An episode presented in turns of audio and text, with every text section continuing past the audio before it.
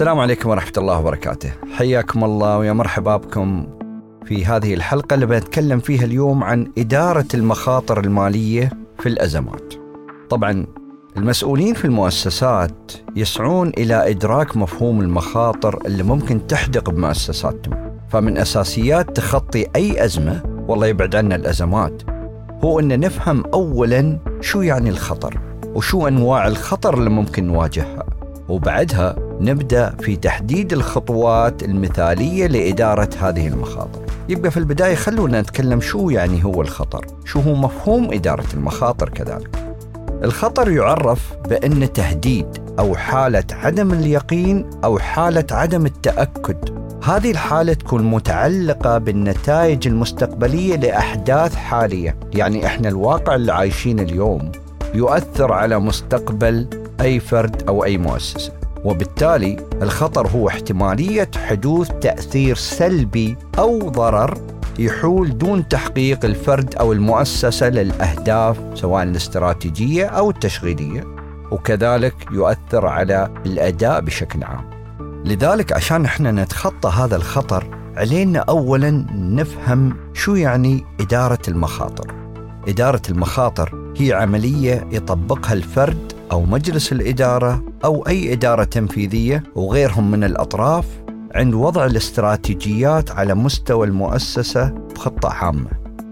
وهذه الرؤيه أو العملية تؤدي إلى التعرف إلى الأحداث المحتمل وقوعها واللي قد تؤثر على هذه المؤسسة في الأداء والتشغيل وكذلك النتائج المالية. طيب لكن كيف نقدر نحدد المخاطر؟ أفضل طريقة لاتباع تحديد المخاطر هو نموذج خطط الدفاع الثلاثة. المستوى الأول في هذه الطريقة أن الإدارة التنفيذية هي تكون رقم واحد المسؤولة عن دراسة وتحليل إمكانية وقوع المخاطر. بعدها كخط دفاع ثاني هي إدارة المخاطر وإدارة الامتثال أو ممكن تكون يندمجون في بعض تكون اسمها إدارة المخاطر والامتثال. وهذا يكون شغلها الشاغل إنها تدرس احتماليات المخاطر اللي تأثر في أي شركة. وخط الدفاع الثالث هو إدارة التدقيق الداخلي أو إدارة الرقابة. يبقى المخاطر بشكل عام تنقسم إلى أربع أنواع بشكل عام. ممكن يكون فيها مخاطر تفصيلية أخرى لكن ما بنتطرق لها اليوم. أول خطر ويمكن هو يعتبر أكثرها انتشارا هو خطر التشغيل أو المخاطر التشغيلية. وهذه المخاطر التشغيلية تنشأ نتيجة عدم كفاءة العمليات الداخلية في أي مؤسسة. يعني هنا نتكلم عن عدم كفاءة عمليات التشغيل أو عدم كفاءة عمل الأفراد والموارد البشرية أو عدم كفاءة كذلك التكنولوجيا المستخدمة لتحقيق أهداف المؤسسة. وللأسف عدم الكفاءة هذه قد تكون بسيطة وقد تكون كبيرة إنها تؤثر على الإيرادات وتستنزف المجهود وتحرق رأس المال. النوع الثاني من المخاطر وهو أهمهم هي المخاطر المالية. والمخاطر المالية باختصار هو معناته عدم قدرة المؤسسة أو الفرد على تسديد الالتزامات المادية أو الديون أو حتى تحصيل الحقوق. وهذه المخاطر ممكن من ضمنها تكون مخاطر أسعار الصرف أو الفوائد أو مخاطر الاقتراض. لذلك إحنا في الإدارة المالية ما ننصح بالاقتراض وايد.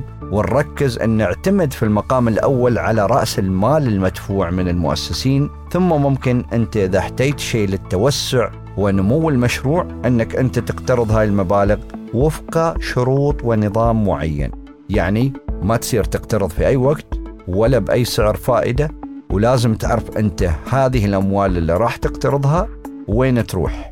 لذلك دائما بتلاقون شروط البنوك شوية معقدة في أمور أنه ممكن يعطونك قرض.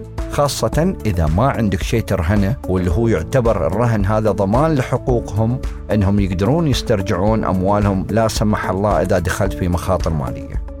النوع الثالث من المخاطر هو المخاطر الاستراتيجية أو اللي على مستوى استراتيجي وهذه تكون غالبا ناتجة من قرارات إلها صلة بالتنافسية أو الاستثمار أو التوسع. ويوم نتكلم عن الاستثمار حتى الاستثمار في الأصول والمعدات اللي أنت بتستخدمها في مؤسستك لازم تدرسها بطريقة صحيحة لأن إذا اخترت الماكينة أو الجهاز الخطأ قد يسبب لك مخاطر استراتيجية وهاي المخاطر الاستراتيجية راح تتحول كذلك إلى مخاطر تشغيلية لعدم كفاءة المعدات اللي أنت استخدمتها. فأحيانا محاولة الدخول في أسواق جديدة أو قرارات الخروج من أسواق جديدة أو إقفال فروع أو إقفال حتى أنشطة أو تقديم حتى خدمات جديدة ما كنت تقدمها قبل هذه كلها تؤثر في استراتيجيتك المستقبلية.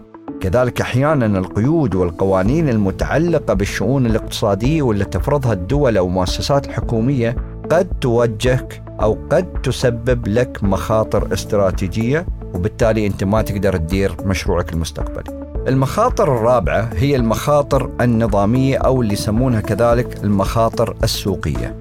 هذا النوع من المخاطر ينشأ من خلال تغير الظروف الاقتصادية والسياسية بشكل عام وهي مخاطر متعلقة بالاقتصادات كلها ممكن تكون هذه المخاطر ولو إنها خارج عن سيطرتك لكن تعاملك معها وإدارتك لهذه المخاطر هي تحت سيطرتك. طيب هل كل القطاعات الاقتصادية تتأثر بالمخاطر السوقية هذه؟ ممكن ولكن مستوى التأثر يختلف من قطاع إلى آخر. يعني على سبيل المثال في الأزمات بتلاقون أن مثلا قطاع المواد الغذائية لا منتعش لكن قطاع الأزياء والماركات بيكون مضروب. فالناس في الأزمات تدور على قوت يومها. الناس في الأزمات تحاول إنها تعيش فقط إنها تستمر وتتجاوز هاي الأزمة ودائما هنالك أمل بالله إن القادم أجمل لكن عشان أنت تؤمن كذلك إن القادم أجمل لازم تهيئ الفرص ولازم تجهز نفسك ولازم تفهم المخاطر اللي ممكن تواجهها الحين وكذلك عقب تجاوز هذه الأزمة وتكون جاهز لها باختصار. يبقى عرفنا المخاطر طيب كيف ندير هذه المخاطر؟ إدارة المخاطر إلها أربع خطوات نمشي عليها بالتسلسل. أولهم أن نحدد الخطر وتحديد الخطر معناته لازم تكون عندنا قراءة استشرافية لما هو الخطر اللي ممكن يؤثر على البزنس تبعنا أو يؤثر علينا بشكل فردي. فتقول لنا الحين عبد الله ترى الأزمات أصلا ما متوقعة وغير متنبأة. أنا أقول لا هذا الكلام مش صحيح. الأزمات قد تقراها وقد تدخل في الأزمة مجبرا أخوك لا بطل ولكن أنت الشطارة عندك كيف تدير هذه الأزمة؟ والحمد لله في دولة الإمارات أدرنا أزمة كورونا الأخيرة بكل كفاءة وجاهزية والحمد لله مستوى تأثر الدولة فيها في هذه الأزمة بالذات كان من أفضل الدول على مستوى العالم. طيب الخطوة الثانية في إدارة المخاطر هي قياس المخاطر أو قياس الخطر. والقياس هني نتكلم عن 3 دايمنشن أو ثلاثي الأبعاد. يعني كيف؟ لازم نعرف حجم الخطر هذا ومدة وقوع الخطر ومدى احتمالية حدوثه وحجم التأثير المتوقع على المؤسسة وعلى الفرد. لذلك هو يكون 3 dimension ثلاثي الأبعاد. الخطوة الرابعة أني الحين للخطوة الثالثة وهي ضبط الخطر أو خلينا نقول ال risk control يكون سيطرتنا على الخطر من خلال إحدى الثلاث الطرق التالية. يا أما نضع الحدود لهذه المخاطر من خلال أن نضع حدود على بعض النشاطات اللي هي قد تخلق الخطر أو قد تتأثر بهذا الخطر أو أن إحنا نقوم بتحليل هذا الخطر كذلك مطلوب أن نحلل مدى تأثيره ومدى جاهزيتنا للتعامل مع هذا الخطر. أو إن نحن نحاول إن نلغي تأثير هذا الخطر على المؤسسة وعلى الأفراد. طيب كيف هذا ممكن يكون؟ هذا يكون من خلال إن قراءتنا وتحليلنا للمخاطر نشوف مدى احتمالية تأثير هذا الخطر على المؤسسة وعلى الأفراد. ورابع خطوة لازم دائما نتابعها ونقوم فيها هي متابعة ومراقبة هاي المخاطر. وهذا يتطلب أن يكون عندك نظام معلومات قادر على تحديد وقياس المخاطر بدقة. وكذلك يكون هذا النظام قادر على مراقبة التغيرات المهمة حواليك واللي غالبا تكون خارج سيطرتك وبالتالي وضع المخاطر لدى أي مؤسسة نقدر نقيسه ونعرفه في أي لحظة وهني يكون على إدارة المخاطر القيام بالمراجعة والمتابعة الدورية لهذه المخاطر ووضع خطة للتعامل معها أو لتخفيف تأثيرها واللي هو يسمى بالإنجليزي ال mitigation risk كذلك مطلوب أن نقوم بإجراء مراجعة دورية للسياسات والتشريعات وآلية عملنا الداخلي وتوافقها مع القوانين والمعايير المتبعة بشكل عام. أحيانا قد تكون أنت ياس تبيع منتج معين. ومستانس أن يحقق لك ربح. فجأة طبوا عليك الدائرة الاقتصادية ولقوا أن المنتج اللي قاعد تبيعه مزور وليس أصلي. هني مثل ما يقول المثل راحت فلوسك عم سالم. لا لازم أنتبه إني أنا احدى المخاطر اللي قاعد أتعامل فيها إني أنا معتمد على مورد يقوم بتوريد منتجات مزورة أو مستنسخة وليست أصلية. فإذا صارت علي شكوى هذه المنتجات كلها تصادر وبالتالي الأموال اللي أنا دفعتها هني راحت علي. طيب يبقى كيف أنا أقدر أحاول أقلل المخاطر المحتملة أو إني أقلل تأثيرها علي؟ إذا جينا للمخاطر التشغيلية فهي نقطة أن المحافظة على أداء وحالة الأصول الموجودة عندك من أجهزة ومعدات وحتى قدرات بشرية أصبح مهم جدا أني أنا أخفف المخاطر طيب نفرض مثلا أنا مشتري ماكينة معينة وهاي الماكينة قابلة للتلف أو العطل أو التوقف المفاجئ. يبقى لازم يكون عندي هذا السيناريو خطر محتمل أدرسه وبالتالي أقول شو الخطة ال plan B شو الخطة البديلة اللي عندي. ممكن يكون شراء معدة ثانية جاهزة أصغر حجما أو أني أوفر ال spare parts قطع الغيار وبالتالي أقدر أغيرها في أي لحظة وأقلل مدة توقف المعدة هذه. أو أعطيكم مثال ثاني. لو أفترض أني أنا معتمد على موظف مهم ورئيسي عندي وفجأة هالموظف اختفى في ظروف غامضة أو قدم استقالته أو لا سمح الله مرض مرض مفاجئ وما قادر يقدم هذه الخدمة. أنا شو بسوي في الشركة؟ هني أحتاج إلا دائما أمشي بنهج اعتمادي على بناء القدرات للفريق كاملا. وابدا تأسيس وتجهيز القيادات للصف الثاني والثالث والرابع وبالتالي أي شغلة أو نشاط أقوم فيها أنا يكون عندي أكثر من موظف شاطر ومجتهد إنه يقدر يقدم هذا النشاط أو هذه الخدمة. كذلك من الأدوات اللي ممكن تساعدني في تقليل المخاطر هو التأمين. شركات التأمين لا تتحروا إنها تأخذ فلوس بلا مقابل.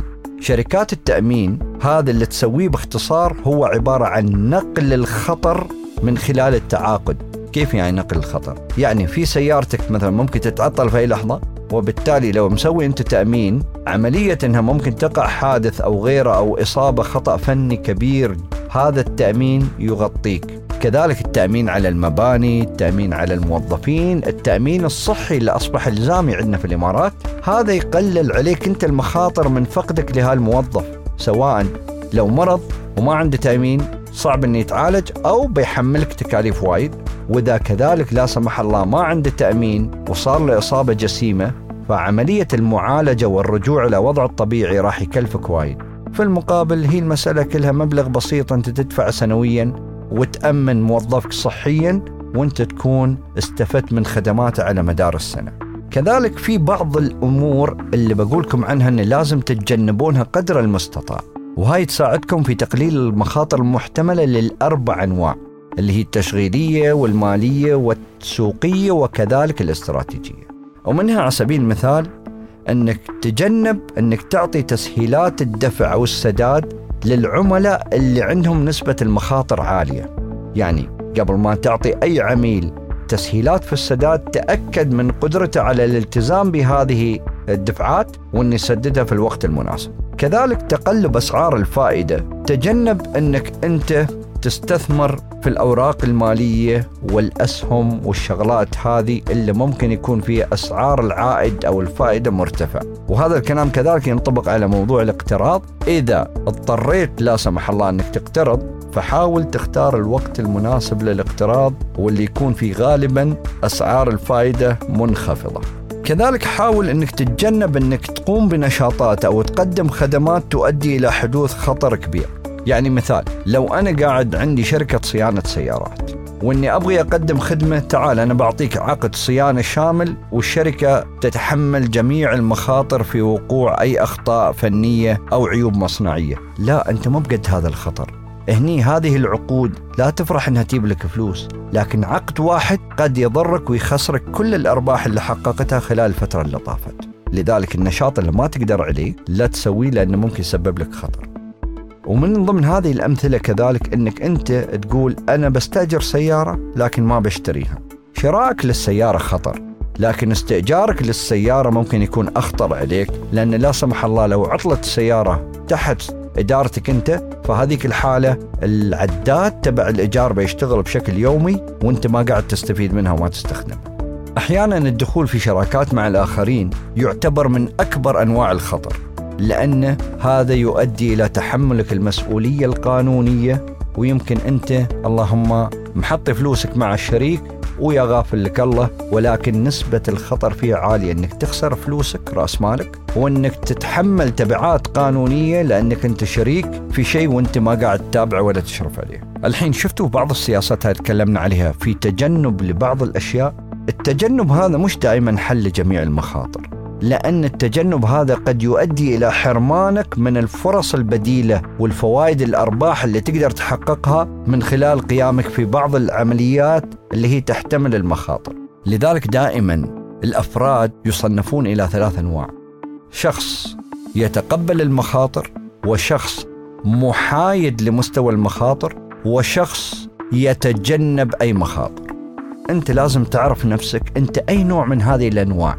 لذلك كتركيبة جميلة نحن نقول يمكن أفضل أنواع الأشخاص اللي اللي يتقبلون هالمخاطر هم الأشخاص اللي يعتبرون يتقبلون المخاطر اللي قابلة للسيطرة اللي هي يسمونها controlled risk وبالتالي حاول إذا أنت حتى لو إنك تتقبل المخاطر أو المحايد للمخاطر عشان ما تضيع عليك الفرص وفي نفس الوقت تكون عندك الجرأة لأن خاصة في ريادة الأعمال وإدارة المشاريع لازم تكون جريء.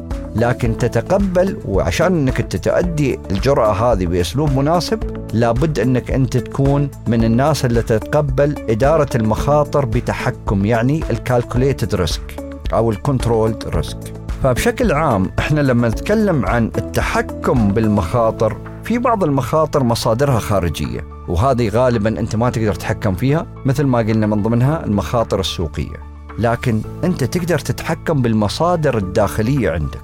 وأعطيكم من ضمن الاساليب التحكم أو أدوات التحكم ممكن تستخدمونها أنك تغير في الميزانية ومتطلبات العمل الأساسي.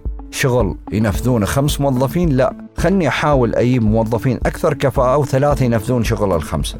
راقب تدفقاتك النقدية راقب فلوسك وين تروح وين تي راقب رصيدك بشكل دائم وتأكد من التزاماتك الحين وفي المستقبل أنك أنت تقدر تغطيها بناء على أن كيف قاعد يشتغل المشروع. لذلك يحتاج أنك أنك تتجنب عدم الكفاءة في استخدام رأس المال. يعني مثل ما قلنا إذا مشتري معدة ما تناسبك أو رأس مالك يكون ضعيف. أو أنك أنت عندك مشروع يباله رأس مال خمسين ألف وأنت محطي مئة ألف. فهي الحالة الخمسين ألف الثانية أنت ما مستفيد منها. اللهم رصيد موجود عندك غير مستغل. ولذلك تحتاج إلى أنك تبتعد عن الاستخدام غير الفعال رأس المال. يعني لا تفرح أن عندك فلوس ويكون عندك رصيد فائض وتقول أنا هالرصيد الفائض راح أستغله أو أخذه لجيبي أو غيره. لا. إذا عندك رصيد فائض حاول أنك تعيد ضخه في المشروع أساس يتوسع وينمو ويكبر. أحب أذكركم أن الهدف من إدارة المخاطر وخاصة المالية هو تمكين المؤسسة من التطور وتحقيق الأهداف. لذلك خلونا نركز على إدارة السيولة والتقليل من التكاليف حتى تتجنب مخاطر عدم القدرة على سداد التزاماتك الحالية والمستقبلية. يبقى السر في وين؟ في إدارة ناجحة للسيولة والتحكم في المصروفات. لكن كيف أقدر أستطيع أنا أخفض الإنفاق وخاصة في الأزمات؟ نحن طبعا بشكل عام نقدر نخفض الإنفاق من خلال تخفيض المصروفات. المصروفات التقديرية كذلك نقدر إحنا نشوف المصروفات اللي ما لها دعوة وما لها معنى أو إنها عبارة عن كماليات ما نحتاج نخففها، كذلك لازم نتعامل مع قرارات الشراء بحرص شديد، يعني مو بإني أنا أروح أشتري حي الله سيارة أو حي الله معدة أو أسوي حي الله ديكور لا لازم أفهم أنا كيف أقدر أستفيد من هذا الشيء. كذلك في الأزمة إذا أنت سيولة عندك فيها تحدي لا توقف عن شراء الأجهزة اللي ما تحتاجها وحاول تسوي نظام إن كل ما ياك عقد جديد وصفقه جديدة تشتري ذيك الساعة لتلبية هذه الصفقات والعقود. يعني بعطيكم مثال إذا أنا مقدم على مناقصة واليوم أنا ما أعرف اني أنا بترسي علي هاي المناقصة ولا لا. ليش أنا أروح أتحمس وأشتري الاجهزه والمعدات اللي به وافترض أن المناقصة أنا كسبتها لا هني في مشكلة لأن لو اتلغت المناقصة أنت بتكون اشتريت أجهزة ومعدات أو استثمرت أموالك في شيء ما صار كذلك عندنا نقطة مهمة جدا إن إحنا نراقب تكلفة الخدمات. يعني من ضمن المثال ممكن يكون عندي أنا مساحة تسع ل 30 40 موظف وأنا فعلا أحتاج إلى 30 40 موظف. لكن سبحان الله هاي الأزمة اللي إحنا فيها علمتنا أن إحنا ممكن نستفيد من العمل الجماعي أونلاين وعن بعد. فليش ما أنا أصغر المساحة أنها تتسع مثلا فقط لعشرة والباجين موجودين موظفين ويشتغلون معي ولكن يشتغلون أونلاين عن بعد. وقد يكون على فكرة أدائهم أفضل وقد تكون إنتاجيتهم أفضل. وإنت قللت عليك التكاليف. يبقى صغرت المساحة قللت فاتورة الكهرباء والماء قللت فاتورة الإنترنت. قللت فاتورة اللي هي التنقلات والمصاريف. فخلونا نفكر كيف إحنا نقدر نخفض تكلفة هذه الخدمات اللي نحتاجها. ومن الطبيعي إن أي مشروع يمر بمراحل. فأحيانا يحصل إن في تغيير في نموذج العمل اللي نقوم فيه. لذلك إذا أنت مثلا عندك أشياء قد غيرت نموذج عملك وما تحتاجها لا تخلص منها بيعها. بدل ما أركنها أنا عندي على الفاضي تكون هي عبارة عن أموال راكدة لا أشغل هذه الأموال ولو أحيانا بخسارة لكن التخلص من الشيء اللي ما تحتاجه أفضل من إنك أنت تخليه في موجود عندك وياخذ حيز ما له معنى. نقدر نراجع عقود الإيجار؟ نقدر نشوف المساحات المأجرة؟ ممكن نعيد تأجير المساحات إذا عقد الإيجار مالنا يسمح وندخل شركاء آخرين أو شركات ثانية تشتغل ويانا في نفس هذه المساحة. باختصار استثمر الأماكن الفارغة وهذا بيخفض لك التكاليف. كذلك من ضمن الأساليب اللي تتبع في إدارة الأزمات أن أول ضحايا الأزمات هم الموظفين. أنا أقول لكم بدل ما تفنشون الموظفين خفضوا من المنافع اللي ياخذونها. خفضوا أحيانا رواتبهم ممكن يقبلون لأن الظروف ما تساعدك ولا تساعدهم. عندنا كذلك داينا لجانب العملاء. خلنا نشجع العملاء على السداد المبكر. في الإنجليزي مصطلح في المالية يسمونه cash is the king يعني النقد هو الملك. كل ما كان عندك الكاش أنت تحصله اولا بأول كل ما قلل عليك مخاطر عدم قدرتك على سداد التزاماتك وكل ما قلل عليك مخاطر عدم قدرتك على تحصيل الديون اللي لك برا. لذلك شجع عملائك على السداد المبكر وعطهم حافز عطهم كيكة عطهم تخفيض عطهم أولوية عطهم امتياز مستقبلي عطهم كوبون أي شيء من هذا. بحيث إن أنت تشجعهم على السداد المبكر. كذلك تقدر أنت بالعكس إنك تزيد تسويقك. طيب عبد الله إذا بزيد تسويقي معناته زدت الميزانيه، اليوم إحنا موجودين في ال social media وفي عالم الأونلاين وحجم سوق الأونلاين أكبر بكثير من حجم السوق الواقعي في الميدان، لذلك ممكن تتحطي ثلاثة وأربع خمسة آلاف في التسويق الأونلاين يجيب لك عشرات بل مئات الزباين. في أرقام بسيطة. تخيل هذا قارن لو أنت حمل سويت حملة تسويقية في السوق. بتكلفك عشرات الألوف وفي الأخير يمكن تحصل زبون أو زبونين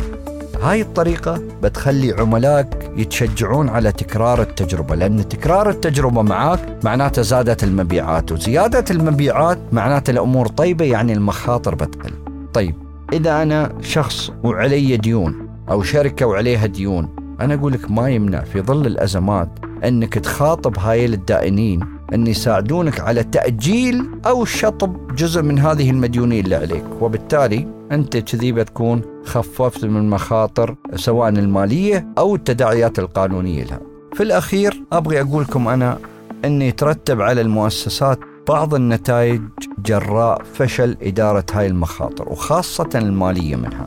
فشلنا في إدارة المخاطر يؤدي إلى سوء السمعة. وسوء السمعة معناتها راح تفقد زباينك. والفشل كذلك في إدارة المخاطر يؤدي إلى فشل الإدارة. وفشل الإدارة معناته إحلال الإدارة أو دمار المشروع التجاري. وفشل إدارة المخاطر قد يؤدي إلى فشل في جودة الخدمات والمنتجات اللي قاعدين نقدمها.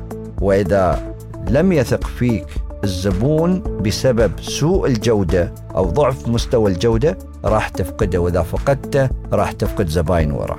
كذلك عدم وجود إدارة المخاطر يؤدي إلى أن إحنا ما قاعدين نطبق استراتيجية مناسبة لاتخاذ القرارات. والمشكلة هذه أكيد راح تؤدي إلى تبعيات ومخاطر أخرى وراح تؤدي إلى تبعيات الخسارة وقد يكون وراها الملاحقات القانونية.